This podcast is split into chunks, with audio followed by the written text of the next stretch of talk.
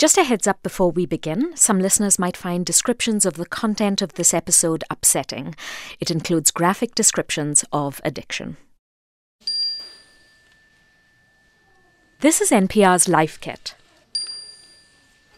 This is a circle of safety. We're just sharing and we're listening. Around 20 children sit around in a circle inside the main camp lodge. Almost all have a parent who's addicted to opioids. The lights are dim.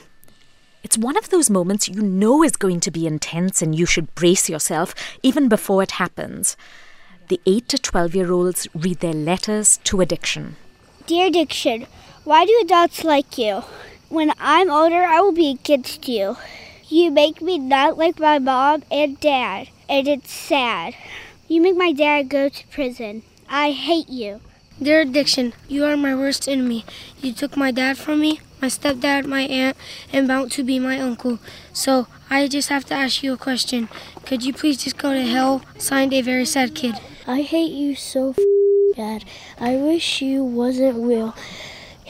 You hurt kids so bad. I hate you. Go to hell. This is a fight for my mom. I miss you, Mommy. The pain these children feel is almost too much to bear, and millions of families are touched by addiction. But remember that episode of Mr. Rogers' Neighborhood where he tells children to look for the helpers? Well, this episode of Life Kit is about how you can be that helper, because not everyone is lucky enough to go to a camp like this. Wendy Berkshire, director of Camp Mariposa in Dayton, Ohio, says kids shouldn't bear this pain alone. And the most important thing to Miss Wendy is that you know that you're not alone. Absolutely most important thing to me is that you're seen and you're known and you're heard. After reading, each child goes outside and throws their letter into a glowing fire pit. They watch their letter to addiction burn. Berkshire and other mentors hug them and say, I love you, and you're so brave. One little 10 year old with big blue eyes is the last one in line. That was really hard stuff, wasn't it? Yeah. I miss my mom. You miss your mom. I know you do, sweetheart. And I'm sorry that mommy's not here. I'm sorry.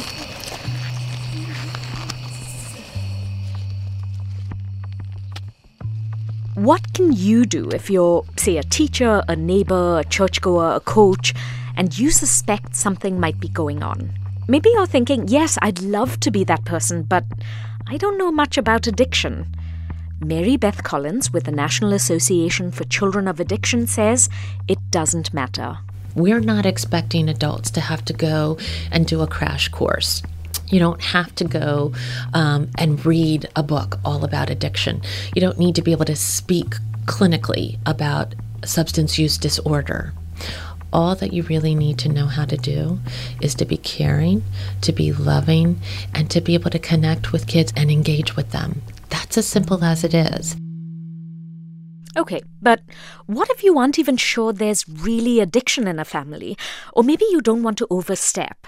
Again, Mary Beth Collins says, don't worry about it. I invite those people to not get bogged down with that level of responsibility. You don't have to know for sure it's bad enough before you intervene. I'm Kavitha Cardoza, and before I began reporting on addiction, I used to think it meant parents strung out on the floor, or they've disappeared for days, or there's severe abuse going on.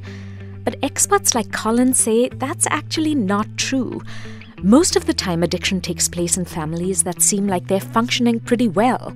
So you'll see them going to work or in church, walking the dog. She says there's a far greater likelihood of neglect or emotional abuse, like constant criticism or unrealistic expectations. Having said that, a child's safety, of course, is the most important. So if you see signs of physical or sexual abuse, definitely call the authorities. All of these children have experienced trauma, sometimes abuse and neglect. A growing number are in foster care. Many have a parent incarcerated, dead, or not in their lives. Eluna is a national nonprofit that runs these camps in 13 states, many in areas hardest hit by the opioid crisis. The children meet at least 12 times a year. I think of it as an opportunity. That's Claudia Black, an expert in the field of addiction.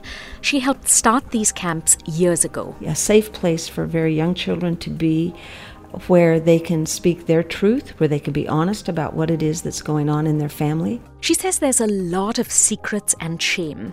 Many kids don't even know what the word addiction means, they just know their parent is different. One 11 year old, whose mother has been in rehab several times, says this is how she explained it. If you really wanted to have a cupcake every single day and constantly, and if you didn't have it, you'd feel really sick. Black says that might not be the best analogy because, well, children love cupcakes. Rather, she says she tells young children it's like an illness or a disease. With those who are older, she's a little more graphic. Something literally has their arms, their hands wrapped around your parent's neck, and that there's a chokehold, and that your parents' hands are tied behind them. They don't have the ability to reach up and to pull whatever it is that's got them around that neck and that's so severely choking them. You know, I think that what we want people to really grasp is that it isn't willpower and there isn't a choice at this point without their getting some kind of help. Okay, so now let's get down to some practical tips. Brian Moss oversees all camps at Eluna. He says these children are at higher risk for using earlier and for entering the juvenile justice system. We'll never be able to change what's happened to them, but what we can do is boost the protective factors and, and lessen the likelihood of, of long term consequences. So, what are some of these protective factors? That brings us to takeaway number one being a caring, consistent adult in a child's life, a helper. Because Claudia Black says often that's exactly what these children don't have. A sense of mastery or a feeling of success in at least one area of your life is really helpful to children. And so the role that somebody could play is how can I help develop that with a child? Maybe that's with uh, helping this 12 year old boy work on a car with me, and I'm the neighbor. And um, I teach him some mechanical skills, and he develops a sense of mastery and a sense of pride around that. Or maybe it's when this little girl comes to my house and plays with my kids, I get she and my kids involved in an art project and really try and further her talent because I see some natural talent in the art. Things you can do are really, really simple. Bake a cake, watch a game, go on a hike, kick around a ball, ask about school. Collins says it's not about the activity, it's about showing you care consistently. Those loving moments are what will build that trust in these children. And it's through that trust, through that consistent nature, that they will start to trust you more. When Michael was nine, he got into trouble a lot. For privacy reasons, we're only using his middle name. He was angry because his dad never spent any time with him. He was always dealing with Michael's brother, who was struggling with addiction. He would rarely come because either he was with my brother or he was working. It was either one of the two. Michael didn't tell anyone how he felt, but he was angry. I would slam the door as well as sometimes I would hit my head on the wall and then walking out of class and just not being able to control how I felt at that time. And then one day, Miss Missy, a counselor at his school, started talking to him in the hallway. Just stuff like, How was school today? And what do you enjoy doing? Sometimes complimenting him. Michael started going to her office to chat every day for two years. She enrolled him in an Eluna camp. Michael says he always appreciated that she didn't ask questions about his family or pry. It's good to wait because you don't want to make a, a kid feel uncomfortable with answering the question themselves, being that the kid probably doesn't even know what's going on in their life. They just know it's an addiction and they just want it to stop. You know those TV scenes where someone asks a question and the other person breaks down and bares their soul all in the first 10 minutes of meeting? Well, Claudia Black says this isn't anything like that. I think that sometimes as adults we think it's our job to probe, to ask questions, and uh, and that's absolutely not our job. Um, and oftentimes, by doing that, it's also going to push those children away from you. They're not going to see you as a resource. They're going to see you as somebody who is possibly trying to make trouble for them. In fact, because again, they have this strong loyalty uh, to their family members. And even if that's not what your original intent is, that's often how it comes across. Mary Beth Collins says even if the child never confides in you, that's okay. The loving, nurturing conversations can help in and of itself to build resiliency in children and help them heal. Because they're going to see things in that relationship with you that maybe they're not enjoying at home. You could be one of those rare individuals that can be a bright, shining beacon into their world and show them that there's more than that. Okay, so takeaway two separate the parent from the addiction. I was talking to one of the camp counselors, Derek Fink. He says these kids have seen a range of upsetting things. Needles in their living room and having to, you know, call 911 to revive their parents. Kids sticking up for their parents because, you know, they want them to do right. Kids watching their dads OD and die. And they have to raise their own brothers and sisters because there's no parent in their life. The first thought when I heard these stories was that's terrible. They're terrible people, terrible parents. But that's the opposite of how these children feel. Experts stress when talking to children, don't pile on because they love their parents a lot. Listen to this 11 year old camper. He practically raises his little brother, lives in foster care, and has just found out his mom is going back to rehab. But he wants you to know who she is to him. She really will do anything for her kids, and she loves watching movies and spending time with her kids. She's one of those moms that will try to embarrass you. Not try to embarrass you, but will like right before you walk out the door, if you don't give her a hug and a kiss, she'll be like, You're forgetting something. And then she likes to cuddle with us. Even when children have witnessed terrible behavior, they're conflicted because that love is really strong. One eight year old girl says she hasn't seen her mom in years after she lost custody of all four of her kids. It made me feel like mad at my mom. I still don't forgive her, but I still love her. I don't forgive her, but I still love her. It's complicated. Mary Beth Collins with the National Association for Children of Addiction says helping kids separate the person from the behavior is one of the best ways you can help. I think one of the most important things uh, for adults who are wanting to help make a difference in the lives of children is to help guide children to separate the addiction that they struggle with, that they hate, that they're so angry at, from the parent that they love. So, remember the letters to addiction you heard a few moments ago? The kids weren't asked to write, say, letters to my parent or letters to an addict for a reason because that separation preserves the love but also allows children to share. We want these kids to be able to emote their feelings and their thoughts about it. We want to give them a healthy venue to speak to their anger, to own their fear, to talk about how embarrassing this is, um, how sad this you addiction make me feel. The third takeaway tell them it's not their fault. I talked to 17 year old Isabel. For privacy, we're using Isabel's middle name.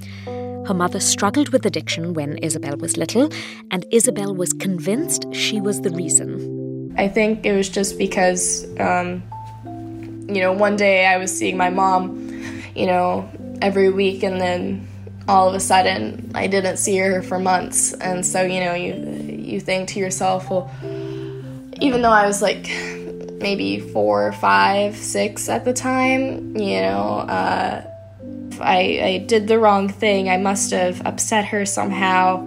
Um, and I, I just don't think I knew any better. Collins says this is a very typical assumption, but it's false guilt. Always, always, always, they will immediately blame themselves. It's that fallacy that puts this burden that is of the weight of the world on their shoulders. And they're carrying it around with them all the time.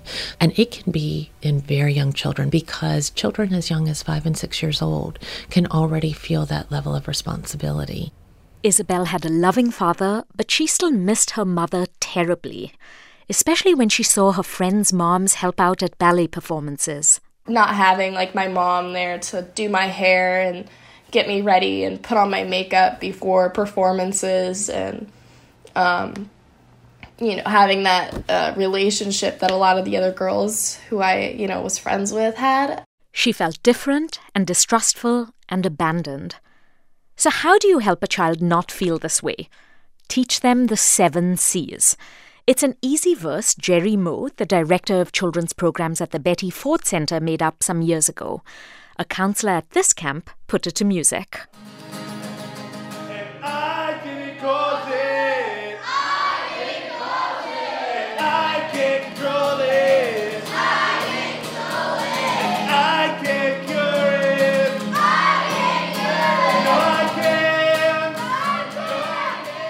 I didn't cause it. I can't cure it. I can't control it. But I can now help take care of myself by, another C here, communicating my feelings. And then another C here, by making healthy choices and celebrating me. And Mary Beth Collins says it's not just catchy. It gives them the basic rules that allow them to stop feeling like they are in control of the addiction.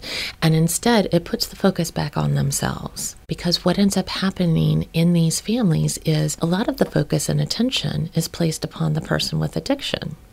A lot of their focus is put on either controlling the addiction or masking the symptoms of addiction from everyone on the outside of the household.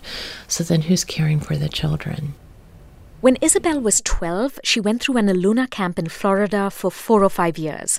That's where she had her aha moment about her mom. I kind of just realized that it was a disease and that um, it's really not up to me if she wants to get help. It's ultimately up to her.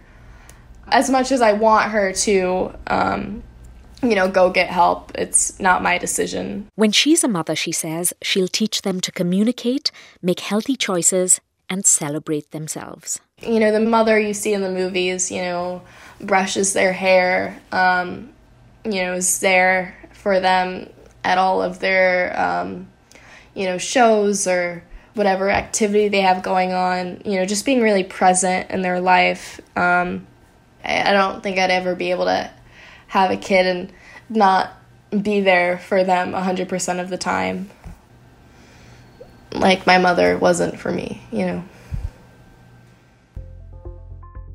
Takeaway four is look beyond a child's behavior. Imagine you have all this stuff going on at home and you can't tell anyone. Maybe you don't even realize why you feel like that. It's got to come out somehow, right? If someone's trying to annoy me when I'm trying to work at school, I'll scream. I get mad at my baby brother because he does stuff wrong. I like to rip my paper for school. I ignore the people that love me. I call myself stupid. Crying, closing down, getting distracted. It's easy to interpret this behavior as not caring, but that's not true. Remember Michael, who used to bang his head against the wall and walk out of class? I asked what he was thinking when he did that. It's just anger and not knowing who to blame or not knowing what to blame. The other one is um, just feeling like you don't know what's going on. At school, he felt unloved and ignored. Third grade year was the worst. Um, my third grade teacher didn't really, honestly, didn't really care. I would just always used to get in trouble. No teachers really paid attention to kids that were bad. They always thought, oh, it's just a bad kid, and we're just gonna send them to the office or stuff like that. He says if Miss Missy hadn't come along, he might have continued to believe he was a bad kid and never taken advanced classes or got through school. Brian Moss, who oversees all the Eluna camp, says if you want to help, look beyond behavior, because often it's simply a response to trauma. Rather than saying what's wrong with you, what's happened to you, and, and listening to those stories and, and getting to know them. And that makes such a huge difference. Takeaway five is to help kids learn ways to deal with their emotions in a healthy way. Wendy Berkshire, who runs Eluna's Dayton, Ohio camp, explains. We teach the kids here at camp when we keep our feelings inside and we don't have an opportunity to share them in a safe place and with a safe person, it becomes a part of the cycle of addiction? I get on Snapchat and I text with my friends. I like to talk with them on FaceTime and all that. Tyler? When you're upset, you can take a shower. That's that's a very calming thing to do sometimes, Tyler. That's great. Berkshire is listening to campers tell her what they do when they're angry or upset or frustrated. She identifies the emotions, validates how they feel, and asks them to think about what they can do about it. The children throw out ideas listen to music, journal, take deep breaths, go for a walk, maybe have a bath, shoot hoops, cuddle their dog. What I do is I make food or I um, clean the room that I'm in. They can't control what's going on in their life, but they have all the power to control themselves and their emotions. And so we want to give them lifetime tools. Kids learn to make stress balls out of balloons, create vision boards out of magazines, and make posters with positive messages, all seemingly simple crafts where they're learning how to center themselves. After all, addiction is the opposite of regulation.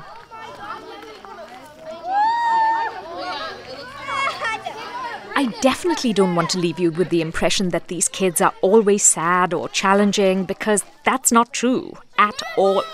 In fact, most of the time, you wouldn't know they're any different from other children. Which brings me to the sixth and last takeaway. It's my favorite one. Let kids be kids. In families dealing with addiction, Mary Beth Collins says there's a phenomenon that happens. It's called parentification. And so you have children, sometimes at the age of 8 or 10 or 12 or 15, where they're cooking, they're cleaning, they're taking care of younger siblings. And those responsibilities end up doing some of the damage to children because those are roles that typically are not held by children. They typically are receiving the caregiving, not doing the caregiving. Anytime these children aren't expected to be little adults is healing. They've not had the luxury to just be silly. The kids are giddy with anticipation for the big camp party, complete with s'mores and a DJ. All right, Camp Mariposa, make some noise! They are ready to be children, to pour too much syrup on their pancakes, to yell about spotting a spider, and to dance their little hearts out.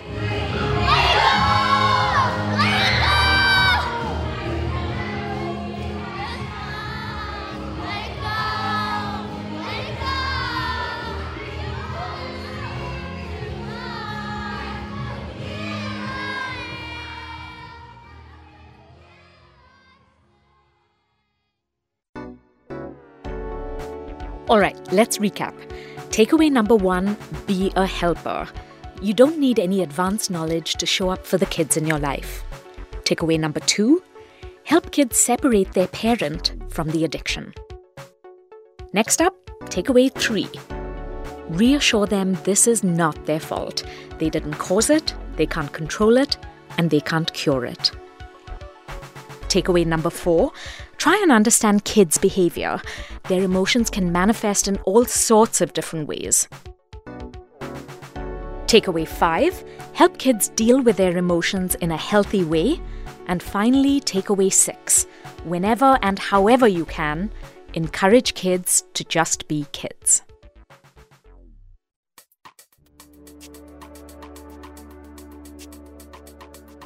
For more NPR Life Kit, check out our other episodes.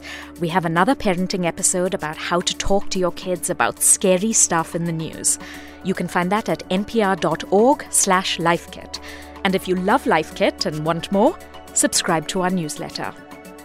And here, as always, a completely random tip. This time from listener Chase Benson. If you're going to a hotel and you're spending the night and you want to pitch black the whole time, take one of the hangers with the clips and clip the two fabric curtains together, and you won't have any light come into your room. If you've got a good tip, leave us a voicemail at 202 216 9823 or email lifekit at npr.org. This episode is produced by Sylvie Douglas. Megan Kane is the managing producer. Beth Donovan is the senior editor. Our digital editor is Beck Harlan, and our project coordinator is Claire Schneider. I'm Kavitha Cardoza. Thanks for listening.